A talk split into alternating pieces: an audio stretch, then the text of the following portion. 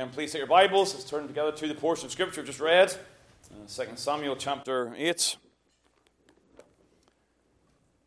Again, we come to a portion that's one of those portions you're reading in your own devotions, you're reading privately, and you're wondering where do we go with this? How do we properly apply it in our hearts? What is the Word of God uh, to our souls on this particular occasion? And it's one of those occasions to really seek God's face for help again to properly understand and apply uh, the word of the Lord. So let's pray with that in mind. Again, please note the words at the end of verse number uh, 6 again that are, uh, again, such a help. And we'll end at that point. It says, And the Lord preserved David uh, whithersoever he went. And that's the comfort, that's the encouragement.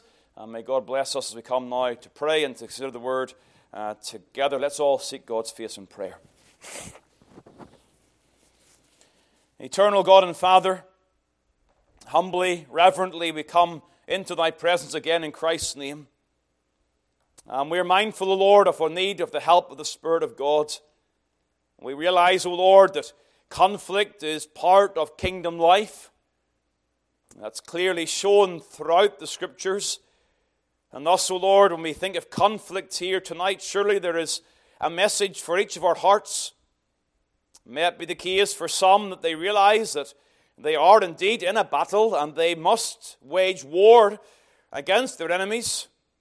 For others, dear Father, we pray you'd give them the grace and discernment, direction, whereby they would know greater measure of victory over their enemies. For some, dear Father, uh, and they're in the wrong side of the battle. Uh, they're on the side of the devil and sin in the world, and we pray, O oh God, that you'd cause them to see their need to submit to King Jesus, David's greater son. And bring the word of God to every heart. It may come with relevance and power.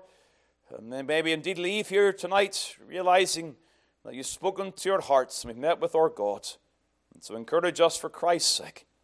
Amen. Amen.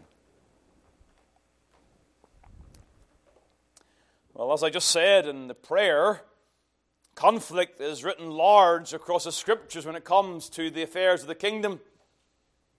Not just in the Old Testament battles that Israel fight against their enemies, but indeed in the New Testament.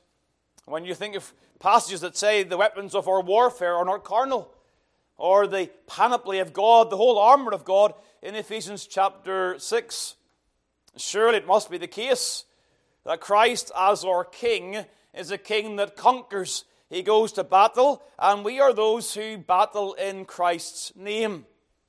And so when you come back with that overview in mind and you come to 2 Samuel chapter 8, there are two directions in which you could go in way of application. Uh, we've seen many times that David points us here to Christ Jesus. We see David uh, as indeed the, the one from whom Messiah comes. And Christ, of course, as the king, sits on David's throne and is David's greater son. And so, in many ways, you could see here, well, David has been crowned as king, and therefore we see the impact of his coronation in times of victory over the enemies. So I thought, well, you could look at this in the case of Christ. He is indeed crowned, he's on David's throne, and we see in human history, we see the various conquests that Christ executes in the world. You could easily have a Reformation message here that in the time of the Reformation, Christ went forth and conquered, and many of his enemies were brought under his rule. The glories of Christ as our conquering King. It's a message we should never tire of. The same King still sits upon the same throne, ruling and reigning over his enemies. And so we have hope today. The passage should indeed give us hope today that as David battles on the east and the west. And if you go a map and you'll see all of these battles are taking place around Israel, you see David is indeed the conqueror. And we praise God for that message. But David also stands here as a man of faith.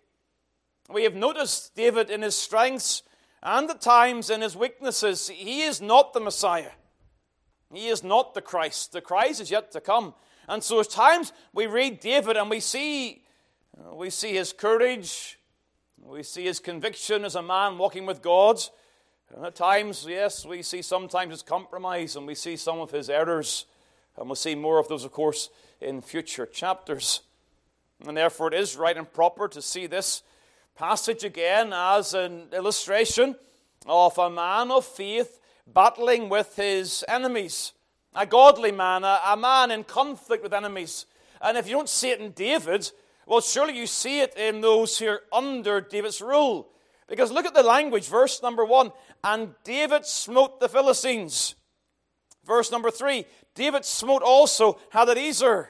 Now, that does not mean for one second that David himself, individually and singularly, went out and fought all the battles. It's using David as the representative of the nation. And so he goes with his soldiers under his banner and they fight together against the enemies. And so in the conquest, you have the king overviewing the entire battle, winning the victory, but his soldiers also individually win their own personal battles. And they do so under their king. And so, in many ways, when you see this portion of Scripture, you're seeing evidence and you're seeing illustrations of the individual battles that we face as the soldiers of Christ. So, soldiers of Christ arise. But before you think it's time to draw a physical sword and go into the world, we should reckon with the fact that in the Scriptures, there's a great degree of attention drawn to the battle we face with the enemies within ourselves. Not our enemies. Oh, yes, there are spiritual forces of darkness and evil places. We, we battle against the devil and his hordes. But we also must come to terms with the fact that we have a battle to fight with our own flesh. You see, turn across, please, to Romans chapter 8. Because when you see spiritual warfare in the New Testament, it does go in different directions, but there is no lack of data regarding the need to win the battle within our own selves. Romans chapter 8 and the verse number 13 For if ye live after the flesh, ye shall die. But if ye through the Spirit do mortify the deeds of the body, ye shall live. There's spiritual conflict, warfare. It's a matter of life and death, according to Paul here. Uh, we are obligated, if we are to live, to put to death the deeds of the body. We don't do it in our own strength, we do it through the power of the Spirit. So we'll see more of that shortly. But we still realize that there is clear instruction here that we are those who must fight and put to death the deeds of the body. Now, I think the reference here, the language of the deeds of the body here, is not simply referring to those things we do with our hands or feet, but also refers to everything that is part of our flesh, if you like, part of our humanity and thus, it includes our attitudes, it includes our words, our thoughts. All of these things are involved in this warfare. So let me show you that, and then we'll come back. So keep, keep a finger in Romans chapter 8, but turn across to Colossians chapter 3, where Paul again lifts up the issue of the spiritual warfare when it comes to the enemies uh, within ourselves. Uh, Colossians chapter 3, verse number 5. Mortify your therefore, mortify therefore your members which are upon the earth. Fornication, uncleanness, inordinate affection, evil concupiscence, and covetousness, which is idolatry. Now that list, again, giving some of the ancient language there, is speaking about all manner of lusts, pleasures, clearly sexual pleasures, but also other pleasures of this world that are abused and misused, including those issues of material possessions at the end where it says, and put to death mortify covetousness, which is idolatry. And so you have this issue that it is the responsibility of every believer to wage mortal combat against those things that come upon us. And we should recognize this. We should not presume that we are better or more spiritual than the Colossians. I was speaking again at the ACCC on uh, Wednesday about the man sanctified meet for the master's use. That was the text that I was assigned. And again, the importance in that context where Paul tells Timothy to flee from youthful lusts. And he made the point to the men gathered there uh, that youthful lusts may predominate in youth, but they do not die with age. And it's important that even those who are growing year by year, getting older year by year, understand that things that they thought they had dealt with in youth are things that still can be an issue in more advanced years, including things like sexual immorality. So we've got to keep fighting these battles. Got to wage warfare at all times against all of these matters and seek to put these things to death. But note, please, in Colossians chapter 3, that these enemies, and again, they're named here for us, they are not restricted to these external sins that, again, so easily beset the child of God. Uh, yes, you've got the language, the wrath of God comes on children for these things. But look what it says in verse 7 In the which ye also walked sometime when you lived in them. So Paul again is warning the believers do not fall back. You won victories, but don't fall back into further troubles. But then look also, verse number 8. But now ye also, and it's the word also there that I highlight, but now ye also put off all these. And you realize that the list of verse number 5 is by no means exhaustive. You've got things like anger and wrath and malice and blasphemy filthy communication out of your mouth. Lie not one to another. All of these things are also included in the list. And even that's not exhaustive. So, what are we to do? Well, as a preacher, I, I, I cannot I cannot go up and down the row and point out the particular enemies that you will face. I can only suggest to you that these are things that are clearly prevalent in the Colossian church and they're likely prevalent in every church. And these are the common sins that commonly come upon all of God's people in all ages. Pilate Paul highlights these particular areas. But if we're going to deal with the subject tonight of spiritual warfare, it may well help you to think in your own life of areas that you need to deal with. This should be personal tonight.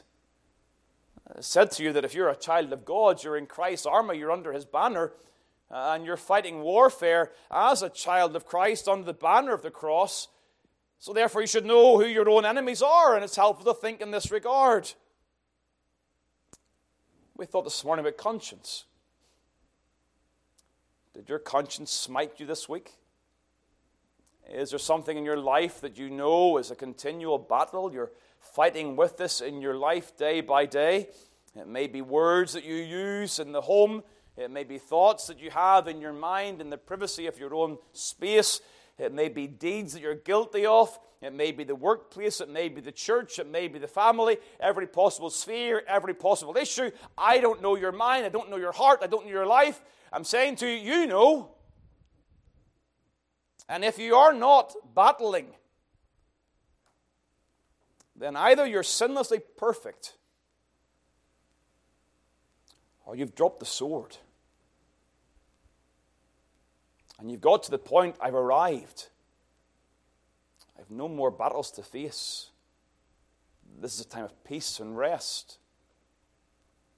Hebrews 4 makes it clear that we await our rest. So don't be deceived. Do not presume for a second there's not areas in your life that you need to fight the battle.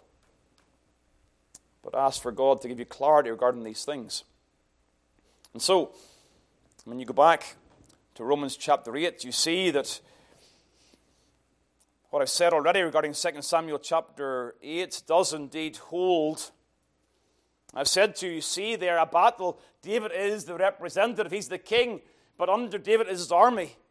And you go back to Romans chapter 8, you'll see that the strength that we have to conquer this, these enemies, verse number 8, if ye through the Spirit do mortify the deeds of the body, ye shall live. But look at verse number 11.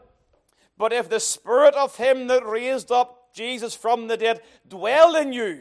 He that raised up Christ from the dead also shall also quicken your mortal bodies by his Spirit that dwelleth in you. Now, I'm not getting back to all the details there. Simply put it this way Christ has won the victory, and we battle in his trail. That's the issue. And so the battle, the conquest, has already been accomplished for us in Christ's name. And so it's like the battle comes and they go to Moab or the Philistines, and David, he's in the forefront. And he has that decisive, conquering victory. And the army come behind him. And we mop up the spoils. The battle already accomplished on Calvary on our behalf. And so I trust you see the imagery. And so we see David and we see the armies really here as men who are fighting by faith. And what are the lessons we can learn? Are the things we can glean from 2 Samuel chapter 8 in this regard? Surely there are things that can benefit us and help us as we go forward. in this spiritual conflict. Note, first of all, the timing of the conflict. Verse number one, we have a time stamp given to us in verse number one of chapter 8. And after this. Now, the words that came to pass are almost like a literary device just to lead us on in the story. But after this points us back, of course, to 2 Samuel chapter 7. Uh, chapter 7 is one of the high points of David's life and ministry. He has several, but this clearly is one where the Lord met with him. What happens in chapter 7? One word communion. Chapter 7 marks a time of special communion between David and his God. What does communion look like? Fellowship look like? It looks like God speaking to David and giving him a word, and David responding in prayer. It's a time of devotion. It's a time of sweet fellowship. And after that time, after a time of development, after a time, sorry, of, of devotion, we see then the conflict comes. The word that comes from God, the thankful prayer that follows, are then followed by after this it came to pass. Again, there are two ways in which we consider this particular issue. First of all, please realize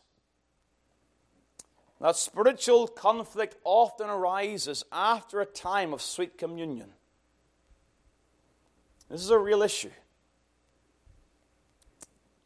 Be aware that when the Lord draws nigh, a challenge may well follow. Think of the Lord and his baptism. A voice from heaven, the Spirit descends upon him like a dove, and after his baptism, he goes into the wilderness and spends a time of great trial. Think of Gethsemane the conflict of Calvary. And preceding the conflict of Calvary, that time of communion when the Son falls on his face before the Father, and the Father sends angels to strengthen the Son. Communion, followed by conflict. We should be aware of that and comforted by it. Because as conflict often arises after a time of sweet communion, so we should reckon with the fact, secondly, that communion prepares and strengthens us for the conflict. That the communion is given to us by God in order that we can know the victory. You see, you want to do battle with sin in the context of a closer walk with God. And yet, that is where we often fall short.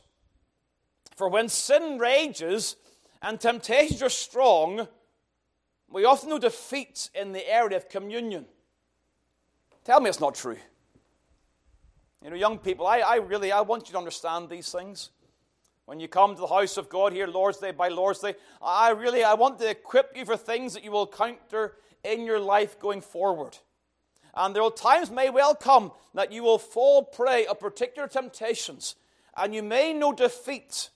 And in such a season, it may well be your temptation to keep away from the Lord. But when the battle is fierce, you must be closest to the Lord in the fierceness of the battle. And in that time, it's not a case of lessening your devotions. It's a time to redouble your efforts and say, I need particular seasons of prayer with the Lord, particular times to meet with God privately. Because it is as we know communion with God that we can then know victory in the conflict. See, well, what does David go forward here? See, chapter 8, I believe, in its strict context, is God answering the prayer of verse number 29 of chapter 7. So if you're going to interpret this in the strictness of the context, again, I'm, I'm taking some spiritual applications from it tonight, but in the strictness, David prays the prayer, Therefore now that it please thee to bless the house of thy servant. Chapter 8, the Lord says, okay. That's in essence what's happening here. It is, it is in light of the promise of God and the prayerful devotions that the victories then come. Because communion with God gives us the strength to go forward in the conflict. And so if you, if you find yourself, and perhaps you are having a very difficult time, and there's a particular sin that seems to be holding sway over you, get back to foundations, get before God, seek God's face in communion, and cling hold, cling on to the promises of God. Sin shall not have dominion over you. Romans chapter 6. You go back to the Word. You go back to the Word of God and you plead the Word in prayer. Lord, you've said this. May it be so. May it be so in my life that I have the victory you've promised for me. David prays, Therefore now let it please thee. And after this it came to pass. Communion with God was the foundation of this conflict. And David knew the victory in light of his walk with the Lord. You see, who we are in Christ Jesus drives us to put sin to death. We realize that we're in the kingdom, we're in the Lord's battle, and we're going to win the victory in that sense. And the Word of God assures us God's future will for us gives us hope. And the battle is won. It's a simple thought trust and obey, for there's no other way. The simplest thought in the Christian life. And yet sometimes people get so caught up, how can I, how can I win the battle in this particular sin? What mechanisms, what, what things should I use? The sword of the Word of God. The armor of God put on with prayer. In the Christian life, it's not that complex. That's something regarding the timing of the conflict. Secondly, please note the targets of the conflict. The targets of the conflict. And here again, I want to draw some spiritual application from these, these issues. First of all, note in verse number one the target is Methegammah. This place, it's an interesting name, a place. Again, different ideas in the commentaries regarding what it means. Some suggest it is a province of Gath. The word itself speaks of a bridle a bridle, if you like, pulling together various things. And so as he turn to turn to First Chronicles, please. Uh, you'll see it mentioned here. First Chronicles, in the parallel, you'll get the idea of this word. First Chronicles chapter 1. Now after this it came to pass that David smote the Philistines and subdued them, and took Gath and her towns out of the hand of the Philistines. So Methegammah is given by interpretation in First Chronicles chapter 18 as Gath and her towns. And so the thought of many is that when it refers to Methegammah, it has as its idea the place that is the center of the Philistine control. This central area, this central controlling region. In other words, when David comes to fight, he fights strategically. He knows where to go, and he knows that winning there will be decisive in the larger context. Again, there's a war going on in our own time in Ukraine, and you think of all the strategy of the Russians trying this place and that place. There is a general understanding that there are places of particular unique importance in a battle. And so, David has fought a battle here. How do you apply this? Well, I think there is certainly the application but when engaging in spiritual conflict with the flesh, we must focus on the center of the battle. Where does the flesh manifest itself? In our thoughts, in our words, in our deeds sometimes. All these various ways in which we see the flesh working itself out in our experience. But at the center of it all there is pride and love for self. Every sin that we commit has in some way a connection back to pride and our love for self. Desiring peace. Desiring peace, perhaps, rather than dealing with a particular issue. And perhaps pursuing pleasure rather than the way of uprightness. Whatever it is, there's a love for self that's at the core. And that itself must be put to death. It's the root of all sin. Getting to the recognition that Christ rules, not self. And I serve the King and not myself. And you have that decisive battle in the warfare, and it's through that decisive victory that other battles are then won. I don't want to over spiritualize this. I think the application is clear, it makes sense. And so I just simply ask you to apply it in your own mind. I understand there is a, a proper place for self love. You see, true, true self love drives to Christ. If you love yourself, you want to escape from the wrath of God, and you're, you're going to run to Christ. And so, even the action of faith is in some way a love for self. But it's a love for self that is spiritual, but there's also that love for self that is so carnal. A, that's a pursuit of all that is ungodly. So, what did you think about when I asked you to consider your conscience in the past week? Can you trace a line between that issue and love for self? Perhaps it is found in the home place. I'd rather exalt myself than love my wife. Is that the issue? And perhaps it is the issue, perhaps in some area of, of a temptation towards adultery and fornication. I'd rather sin for my own pleasure than do what's right. Perhaps it's words used in the workplace. I'd rather put down a colleague to make myself look good than admit my own feelings and take the place of humility. You see, you get the illustrations, and there are, there are many that can be given. The decisive victory in the battle. So, Methegammah is part, it's one of the targets. Secondly, there is Moab. Verse 2 And he smote Moab. Right, Moab's again an interesting place in biblical history and narrative.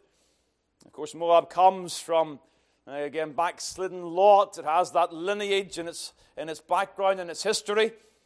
Turn across to Numbers chapter 22, just to get an idea about Moab here that we can then make proper application. Numbers 22, you'll see where Moab is. It's on the east side of Israel, a neighbor of Israel, divided by the river Jordan. Verse 22 And the children of Israel set forward and pitched in the plains of Moab on this side Jordan by Jericho. And we'll see that it was indeed Balak, the king of the Moabites, who hired Balaam to curse Israel. Chapter 22, verse number 4. And Moab said unto the elders of Midian, and you see, Balak, verse 4, the son of Zippor, was king of the Moabites at that time. And he goes to try to get Balaam to curse Israel. And so it's a neighbor that is hostile against Israel. You cross and you'll see chapter 25 of Numbers. And you'll see this neighbor was a particular snare to the people. And Israel abode in Shittim, and the people began to commit whoredom with the daughters of Moab. They're a snare to the children of Israel, and they bring about sin.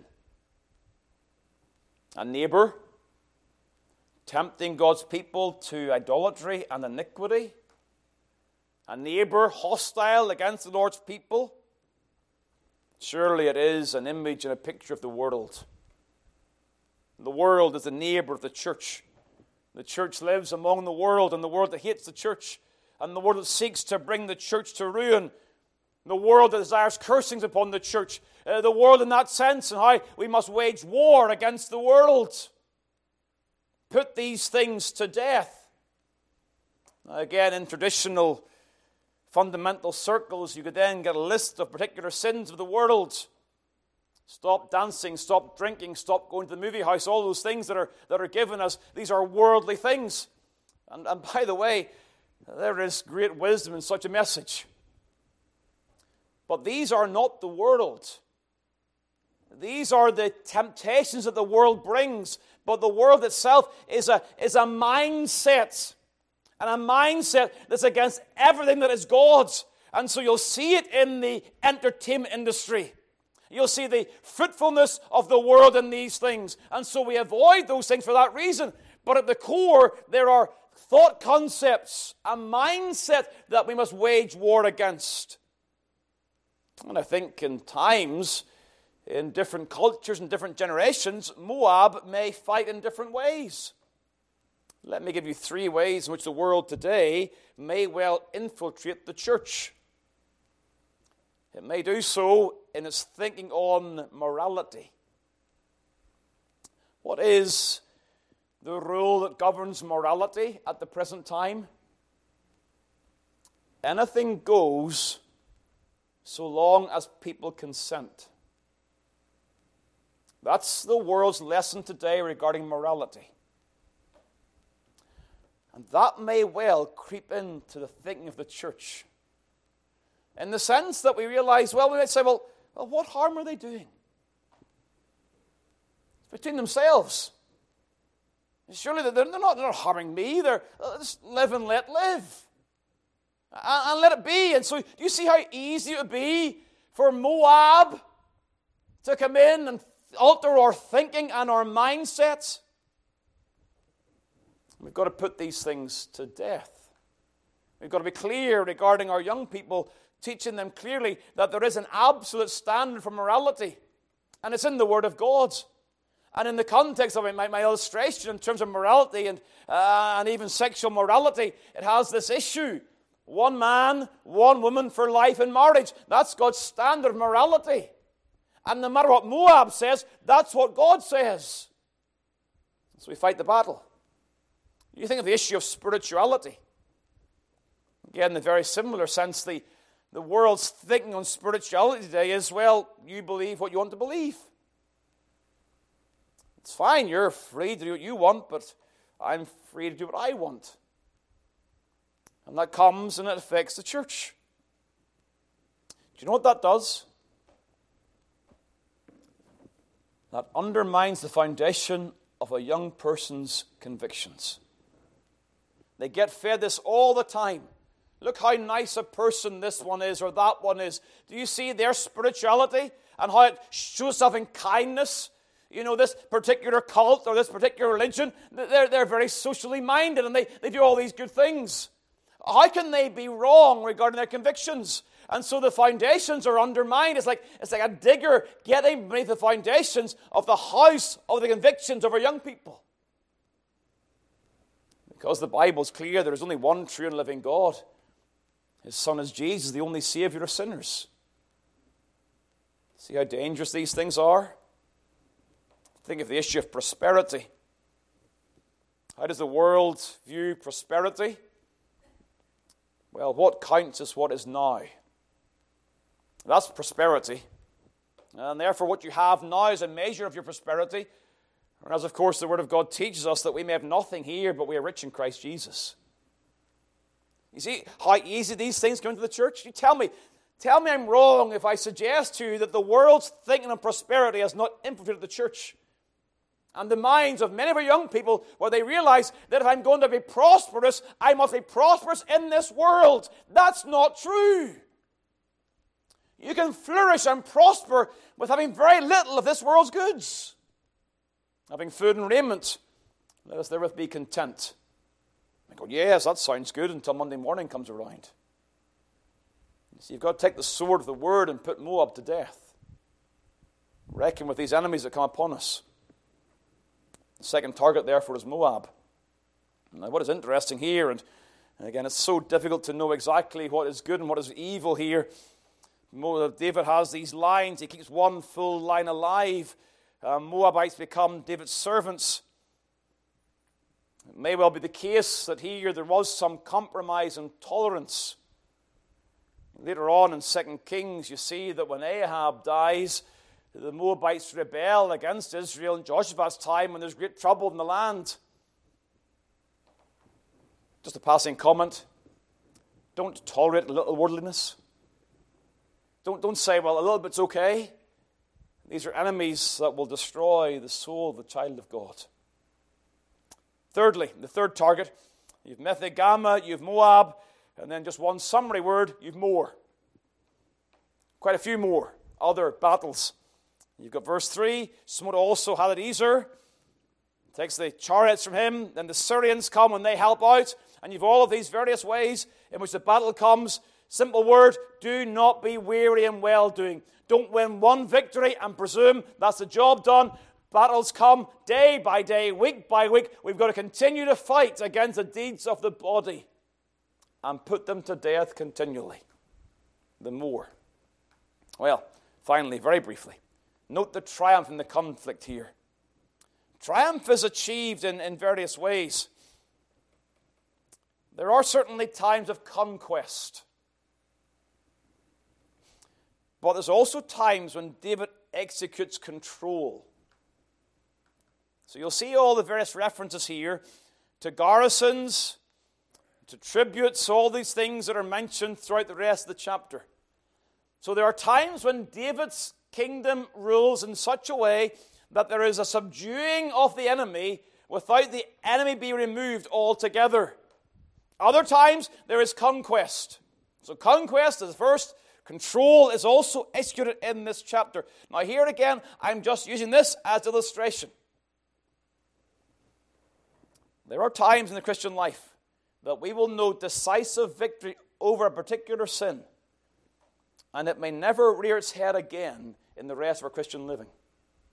But there are other sins, and they're always in the background. And it is our responsibility to exercise control over them under Christ's rule as part of Christ's army. You see, sometimes the child of God gets so discouraged. And they'll, say, I can't seem to get the victory over this particular sin. Well, the question is do you have that sin under your control?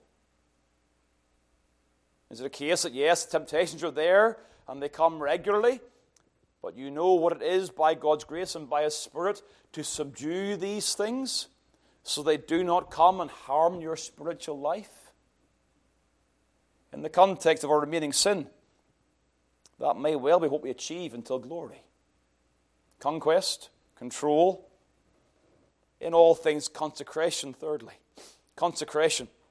Because what you see in this portion is David dedicating the spoils of victory to the Lord. Time and time again, look at verse 11 for an illustration, which also King David did dedicate unto the Lord.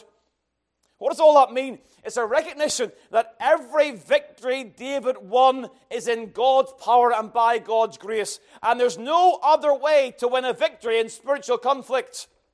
It's only in the power of God. And so that there are these two verses that really are used to summarize the whole. Verse 6 and verse 14. And the Lord preserved David whithersoever he went. And then down in verse number 14, and the Lord preserved David whithersoever he went. David, he's fighting under a promise the promise of God. He's fighting in the power of God, for the purpose of God. And we are engaged in the same conflict. Different time, if you like, a different era of the kingdom, post Calvary. Different battles. Christ's kingdom, not of this world. But we must fight in the power of God.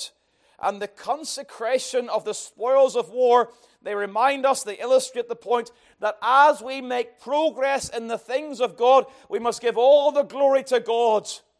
It's not because we are strong, it's because we're weak. It's because we are weak, but He is strong. That's how we come to know victory in our spiritual lives. And so let's live in that regard. Let's live dependent upon the power of God, whatever the conflict may be. You may struggle to control your mouth. And you get up every day and think to yourself, I'm going to do better in controlling my mouth. Only in the power of God. You may struggle to control your eyes. And that battle is fought with your eyes the members of your body, and they wander here, there, and everywhere, and the only way that you control your eyes is in the power of God. You may struggle.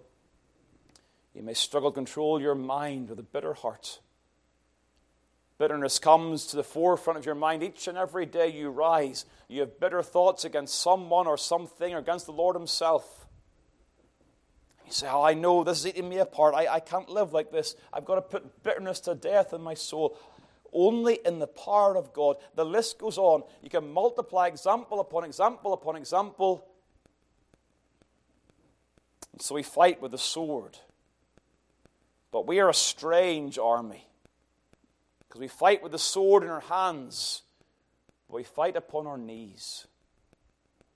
And fighting upon our knees, we know the victory. The Lord preserved David whithersoever he went. I'm conscious This is one of those sermons that is so vague and general, and I've tried to give application. And so as I close in prayer, now let's all pray together.